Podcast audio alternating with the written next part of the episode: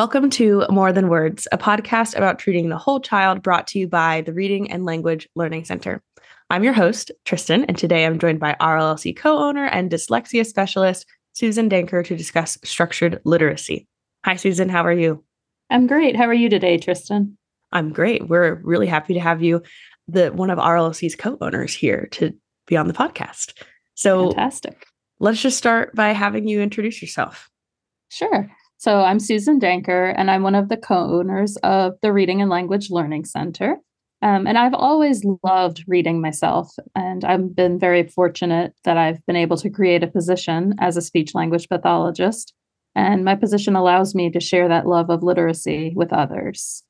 That's awesome. Glad we can share the gift of reading with folks here. So let's start with the interview. So we're talking about structured literally literacy today, excuse me. So can you just start by explaining to the audience what that even means? Absolutely. So in the most simple terms, structured literacy is an approach that's based on the science of how kids learn to read. And reading truly is a science. Um, secondly, the skills are taught in a direct way and in a logical order. And third, it is especially helpful for kids that are struggling with dyslexia. However, it benefits all children learning in the classroom. Yeah. And, you know, a more thorough definition um, through like the International Dyslexia Association, when they describe structured literacy approaches, they talk about again it has to, it emphasizes highly explicit and systematic teaching of all the important components of literacy and these components include both foundational skills and the higher level literacy skills. So maybe I can just talk briefly about those two different areas. Yeah. Um, yeah. So oftentimes, um, the foundational skills are going to be things like decoding. So looking at the words and being able to break them apart, sound them out.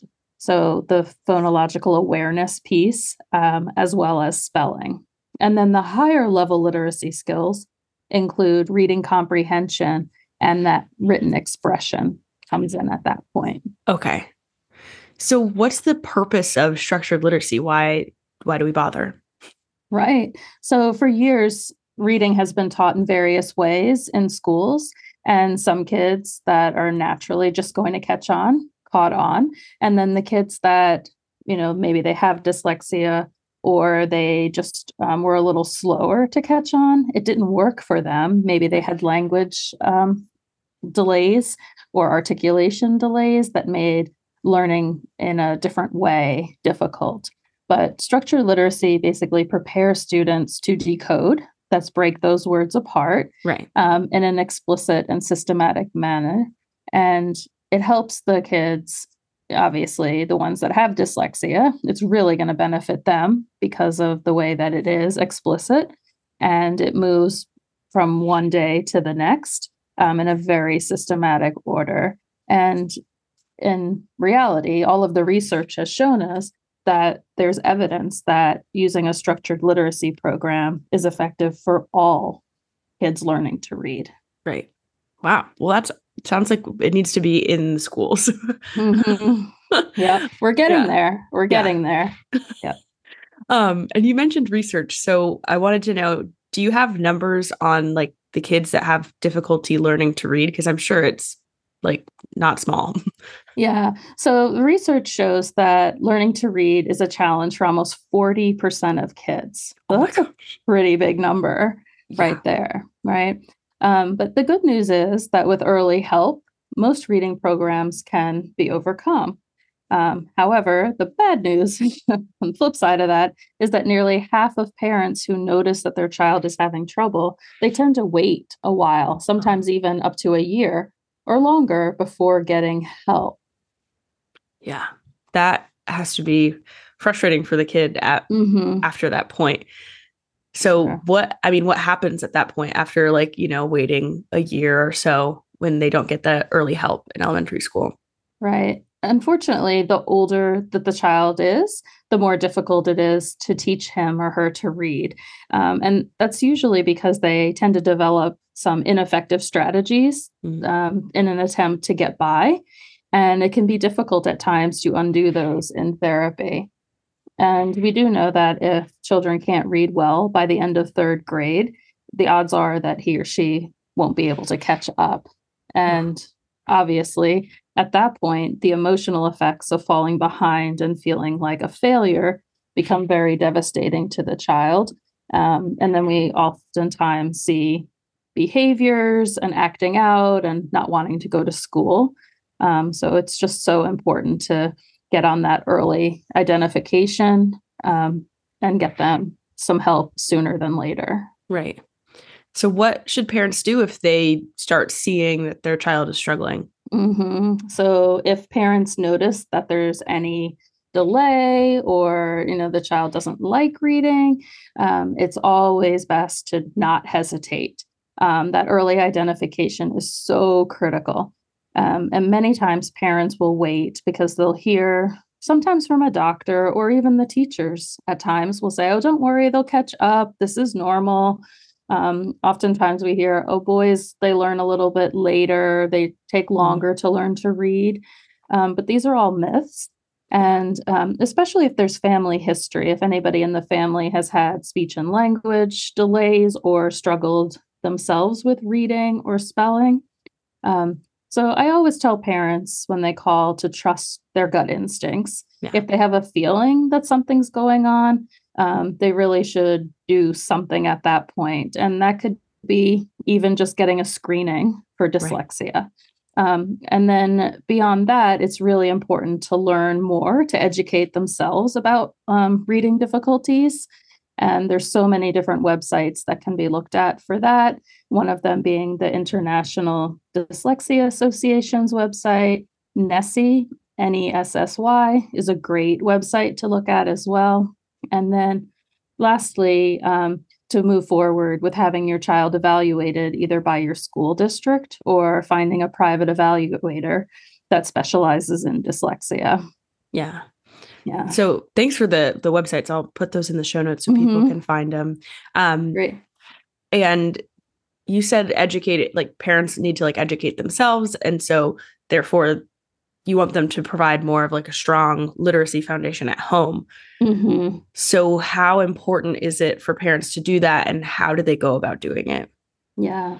It's a great question. It's really important for parents to initially provide um, that early literacy foundation. And um, looking back at research, they talk about even the first months of life, the children's experience with language and literacy can begin. And this does begin to form their later reading success. Wow. So, yeah, even um, the research shows um, parents reading to children as young as six weeks um, is very beneficial. Wow. So, yeah, the more um, the more exposure the children have to books, whether they're picture books or just listening to stories. It's giving them that exposure to language. And the more exposure they have um, to language and literacy before they arrive at school, they're going to be better equipped to succeed in reading. Right. Wow. So, what skills would you say are included in a strong literacy foundation? Mm-hmm.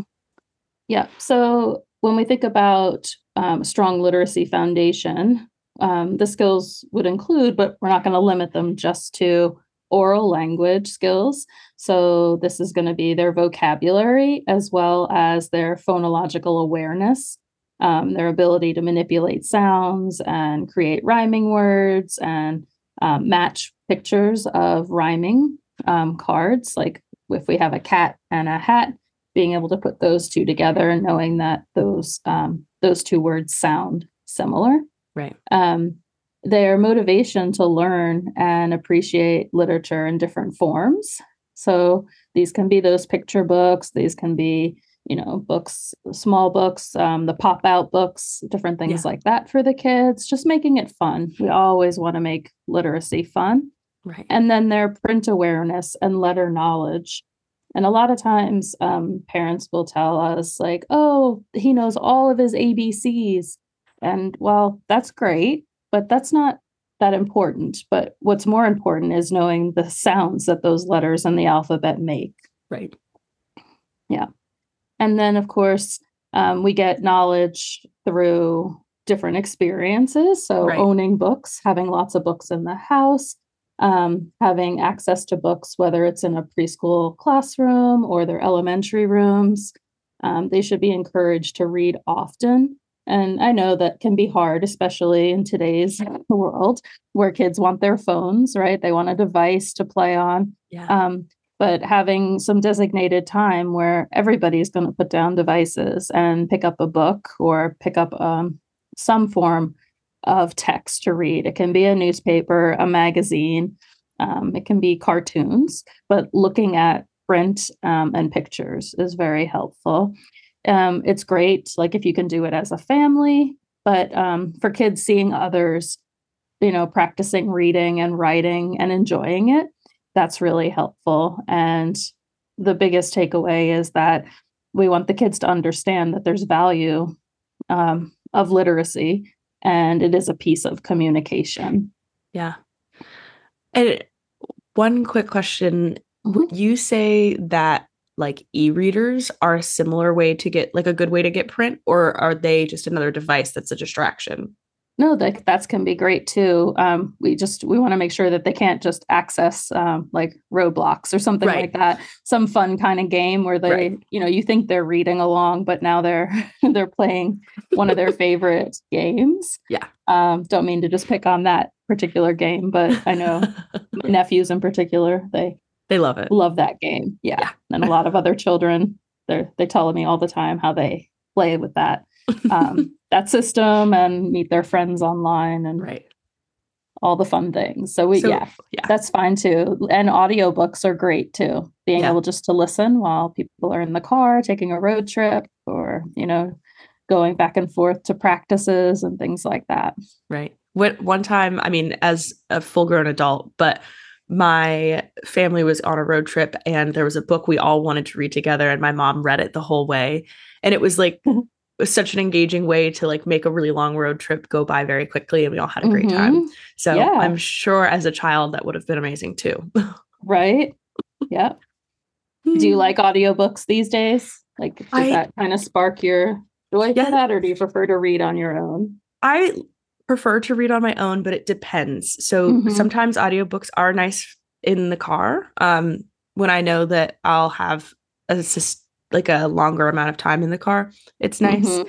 It's kind of like a podcast that like you know, I feel like modern day podcasts are similar to listening to an audiobook. You get like a really nice story on your drive if you don't want to listen to music. Yeah, makes sense. Mm-hmm. So, what are the long term effects of poor literacy skills? Yep. So, literacy goes far beyond the ability to read a book or to write a letter. And illiteracy can cause immeasurable damage to an individual's emotional and um, intellectual development. And often it'll limit the person's ability to have a, or to achieve a fulfilling and successful adult life um, as adults, literacy skills are needed in our everyday life, right? So we go to the grocery store, um, we have to look at labels or recipes, we have to read what we need to put in there, um, to fill out job applications, and even while we're driving the car, um, we come upon road signs and um, need to be able to navigate um, driving.